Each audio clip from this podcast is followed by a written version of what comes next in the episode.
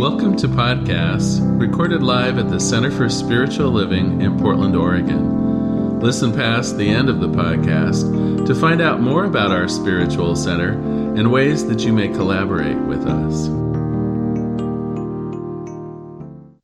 Happy Sunday, everyone. So glad you've chosen uh, this time to join us we're reaching the end of this lovely book of Marilyn Mills called One World and One Heart.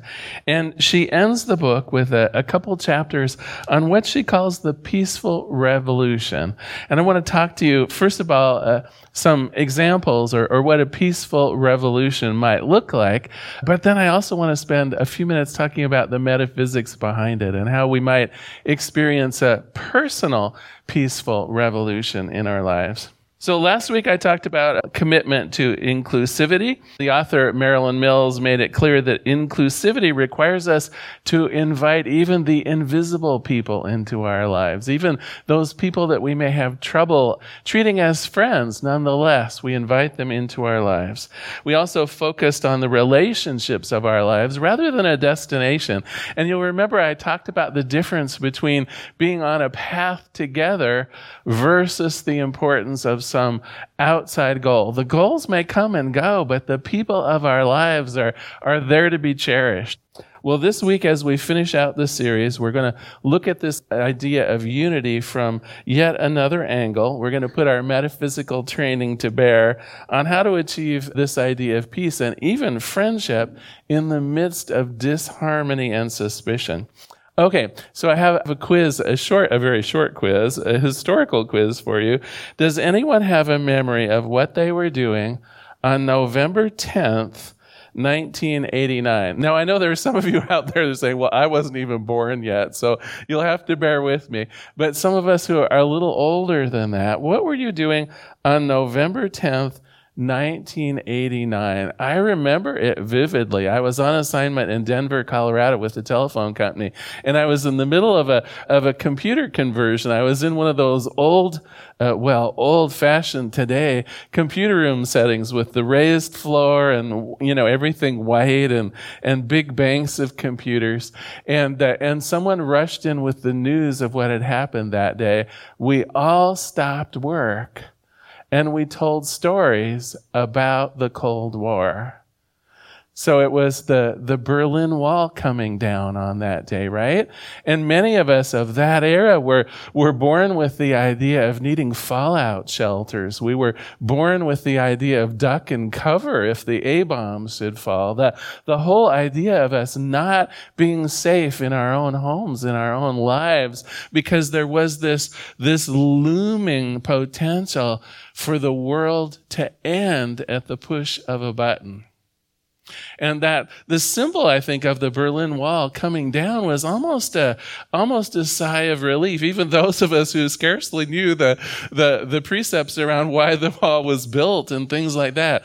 Nonetheless, on that day, almost a universal celebration. And what is interesting is it was a revolution that was entirely peaceful. In the book that we're finishing this month, she talks about it in some detail about how the city officials went, went around this. And in fact, there's a, a story going around that part of the reason that it was so peaceful was that uh, the mayor in, in, a speech actually skipped over part, uh, part of his speech that was going to be somewhat more inflammatory and perhaps insightful. And he literally lost his place in his own speech and instead went to the bottom, which was more reconciliatory and, uh, and more peaceful and joyous. But she also points out in the book something that not too many historians do bring to light, and something that I did a little research on my own. And part of that peaceful revolution actually started at one of the Lutheran churches in East Berlin the pastor of that church had an idea that change could happen without conflict being necessary. And one of the first things that he wanted to do was to unify the German people in Berlin. The churches were kind of divided up between the people who wanted the communist regime and those who didn't. And so you would hang out in the church that was more the, the flavor of what you believed in, right? this uh, somewhat radical minister went out and put a sign in the lawn that said, All are welcome here. And he meant it. He meant that everyone was welcome there, despite what their opinions were, despite perhaps their closely held views around whether communism or more the, the westerly way of life was appropriate. He invited them all in. Uh, he did readings from the Beatitudes on how peacefulness is important in the world, around how we can make a change in our lives. And he highlighted the unity of the people who would come for those meditative services. After a while, it became known as a place where you could go and speak your mind. And what, in that Cold War period, oftentimes you would feel uneasy as though perhaps the, the East German police might be there listening and trying to decide if you were one of the dissenters. And, and it was uh, like, it was like a free opinion zone.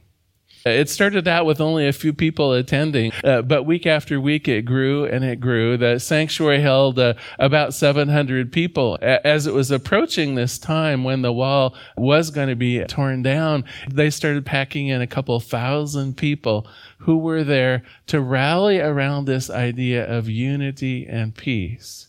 And then when the, the mayor made his mistake, or perhaps on purpose altered his speech, basically saying that Checkpoint Charlie and the other places around the city where you could enter with the proper documents, he basically says it's just an open city today.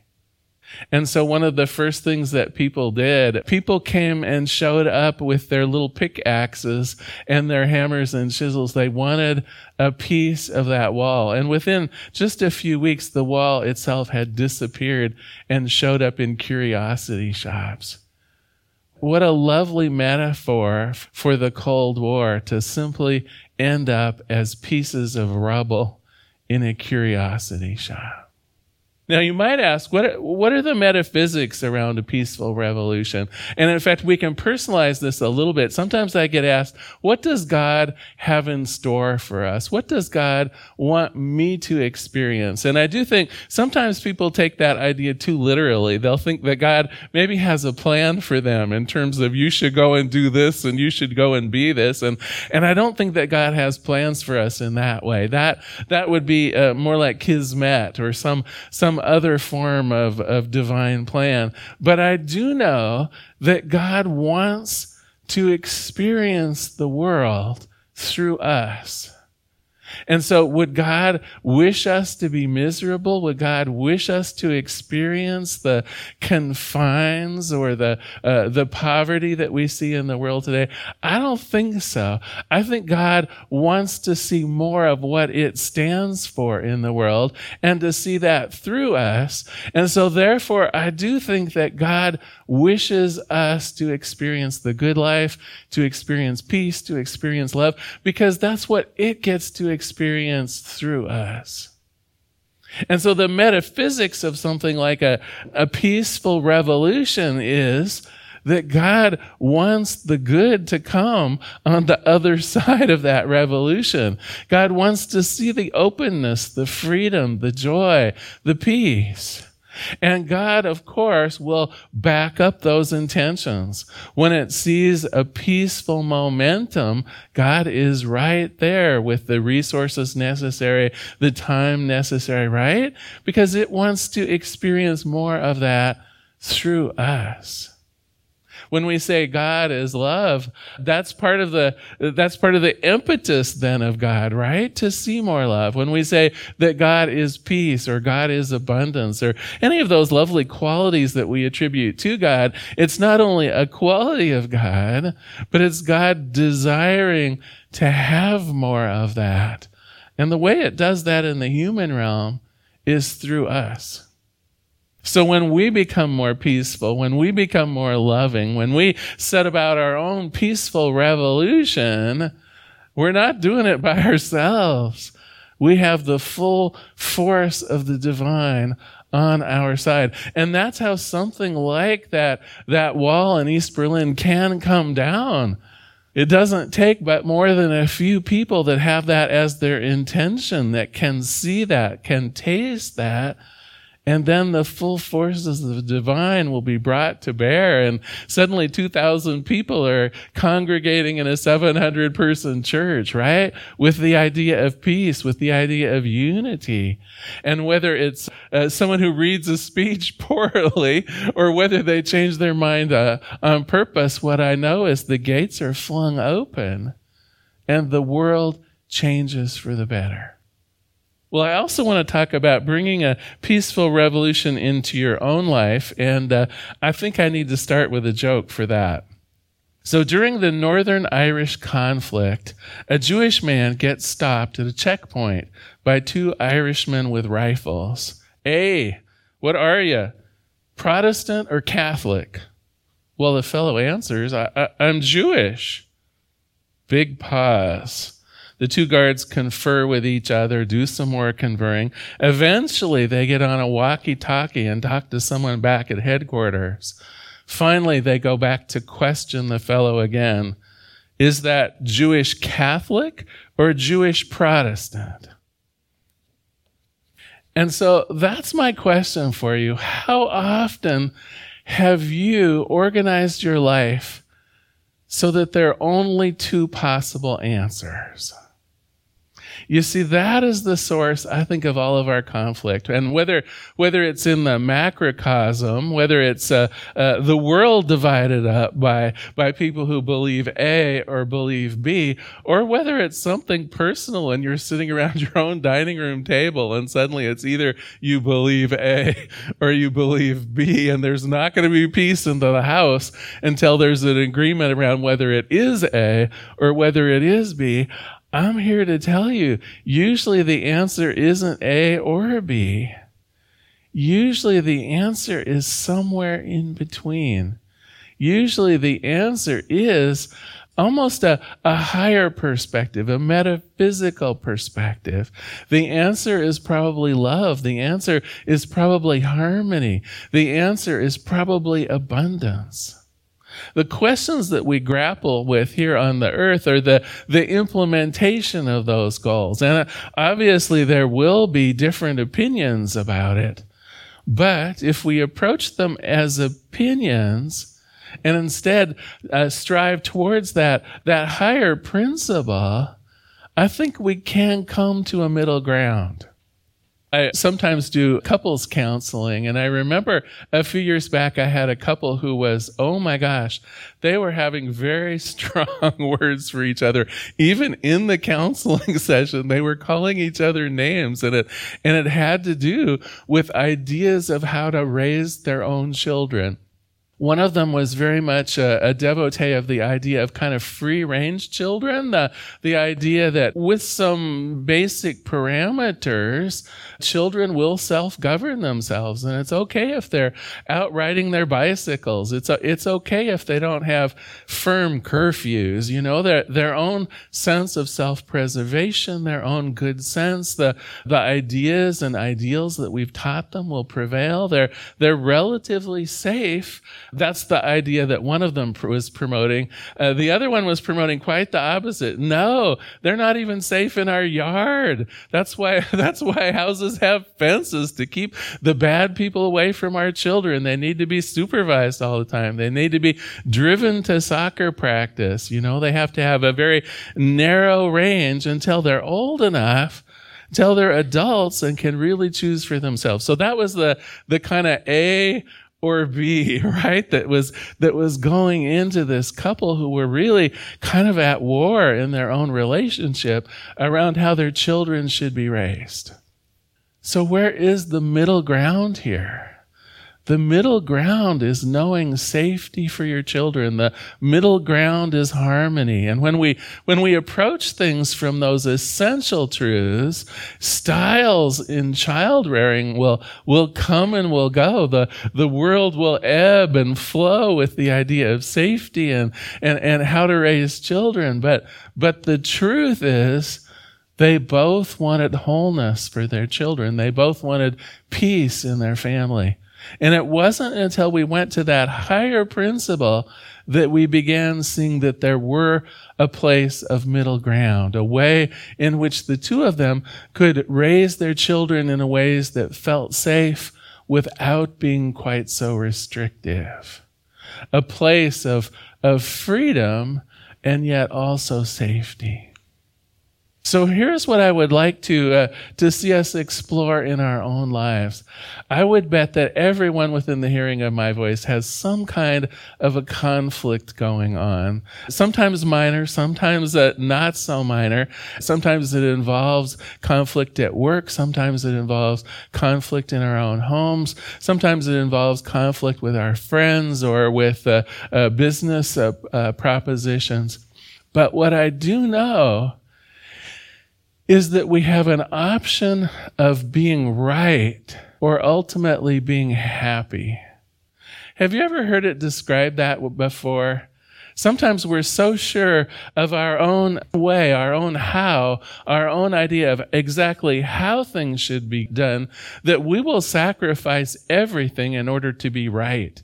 It's like it's the principle of the thing. It's what I know is true for me. It's simply the right thing to do. And I will devastate everyone within my field of vision in order to come out on top by golly, by gosh, right? And you will almost see people tear down their own lives because of a belief. I'd like to suggest to you that so many of our beliefs are no more than strongly held opinions. And if we truly believe that each of us has a spark of the divine within us, that each one of us is acting on behalf of spirit in some way, if we believe in that unity of all things, then what I know is that your opinion should be just as valuable, just as honored as my opinion. And I certainly do get to act out my life based on what I believe to be true, but I also need to have room for you to do the same.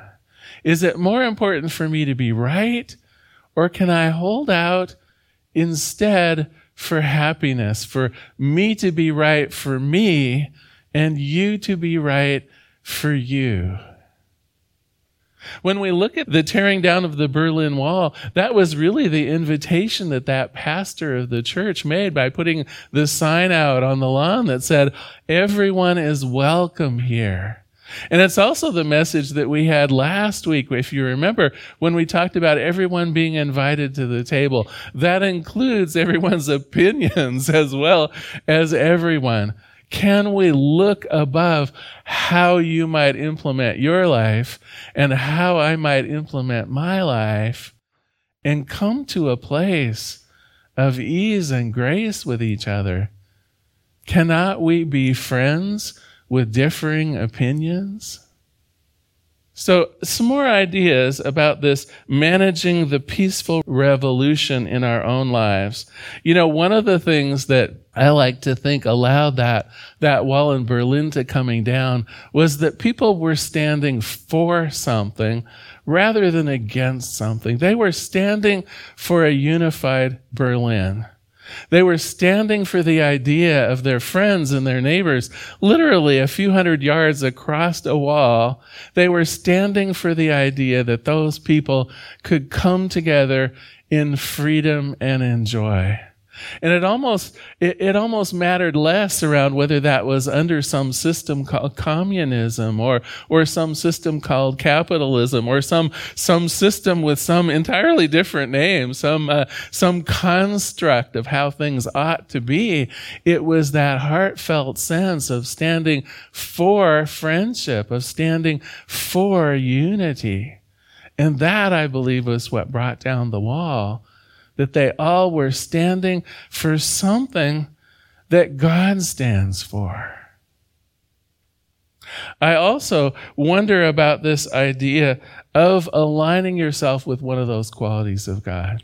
I think it's pretty unshakable when you stand for peace, when you stand for love, when you stand for abundance. I swear it's as though the path just just parts before you. I, I, wonder if if somehow Moses had that involved in the parting of the Red Sea. He so clearly stood for that illumination and that sense of freedom that the Jewish people would have. That literally the waters parted, right?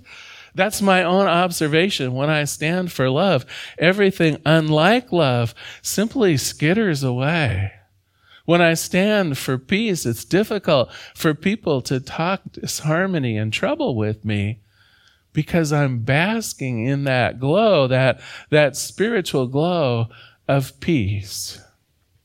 So back to that idea of conflict in your personal lives. Have you had the opportunity to stand for something? And in particular, can you align it with one of those qualities of God? So, for instance, let's say uh, you're having trouble at work and uh, you feel that maybe your business is not providing the level of customer satisfaction that it ought to be. Can you see that one of the qualities of spirit is love? That one of the qualities of spirit is order. If you stand for love and for order, there is no way that the universe can say, oh, no, no, no, no. What we want here is more chaos. right? There's no way that, that something can come against that and not be moved by it. Perhaps not immediately, perhaps uh, not in the way that you would expect, but when you stand for something, when you really change yourself even in a way to stand for something on high, people will see that. They will be drawn to it and that peaceful revolution will begin. Well, let me summarize a little bit about what we've talked about today. Today, our theme was the peaceful revolution, making sure that everyone is welcome through a peaceful celebration and cohabitation of a variety of points of view. You know, we're getting started. We're getting ready to open our center again. And of course, still as the pandemic is underway, a lot of controversy around mask wearing, around vaccinations, around minimum safe distances, around whether we can trust the CDC. Of course, here at the center, we're going to follow the Oregon Health Authority, one of our, one of the tenets of our our, our beliefs is we, of course, follow local laws and regulations, but, but everyone is welcome here. For the vaccinated, we'll welcome them in person. For the people who are choosing not to be vaccinated, we'll welcome them online. There is a place for you here, and your opinions are welcome. Do you see how we make allowances for our differences even as we celebrate the unity of all life? We also talked about today something that Ernest Holmes called the law of reciprocity. That being what we put out will be returned to us. It's one of the best arguments that I have ever heard for the idea of a peaceful revolution if I don't put out peace, I'm going to get back what I do put out. If I put out violence, I can expect violence back. If I put out disharmony and trouble, you can know that that's what I'm going to be seeing a lot of in my own life. And the law of reciprocity says it tends to even be magnified. So if I'm a little snooty, I can expect even more snootiness back my way. If I'm a, a little bit angry, you can expect that anger to even have a higher level when it's reflected back at me.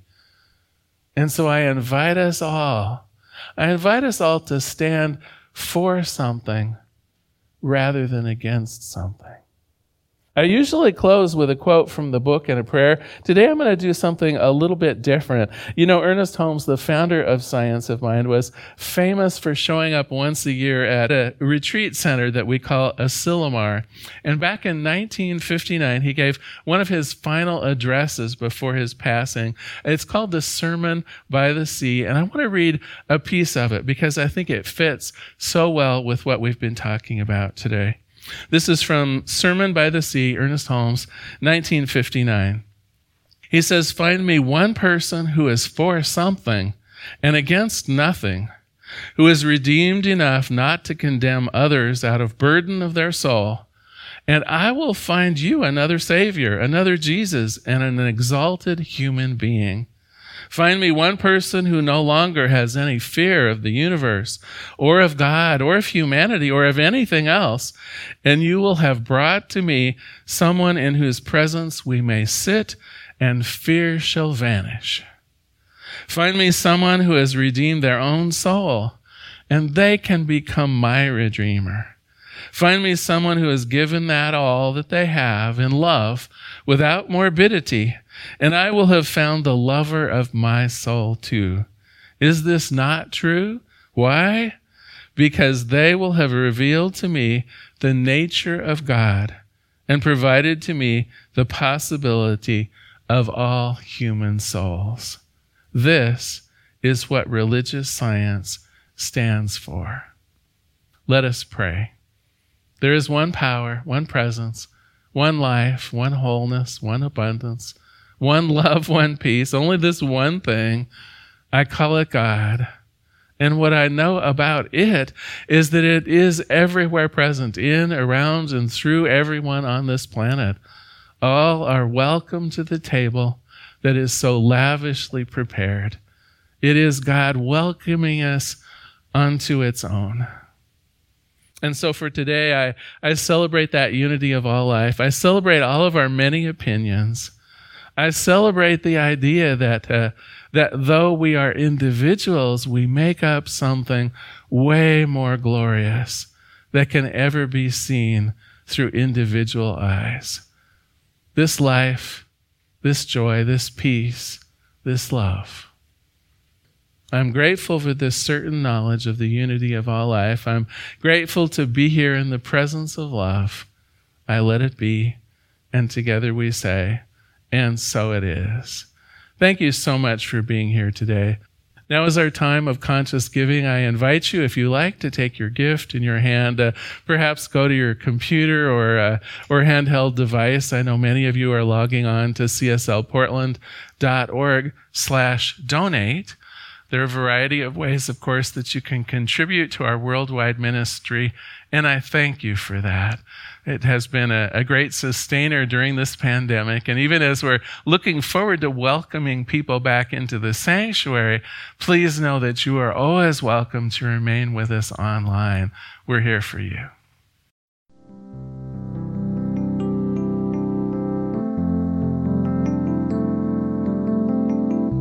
We hope you enjoyed today's podcast. If you happen to be in the Portland, Oregon area, we'd love to have you visit in person. The Portland Center for Spiritual Living is located at 6211 Northeast Martin Luther King Jr. Boulevard. We have inspirational services at 9 a.m. and 11 a.m. every Sunday. We also have many programs, classes, and workshops developed just for our online audience. To find out more, go to our website at cslportland.org and look under the Online tab. We have a variety of content dedicated specifically for our podcast listeners. Our mission is to open hearts, ignite minds, and make a difference. If you'd like to support our center and its podcasts, you can donate online at cslportland.org/donate. Our website is also the place to learn more about what's going on at the center or to contact us. Allow us to become part of your extended spiritual community. Wherever you are on your spiritual journey, you are most welcome at the Center for Spiritual Living.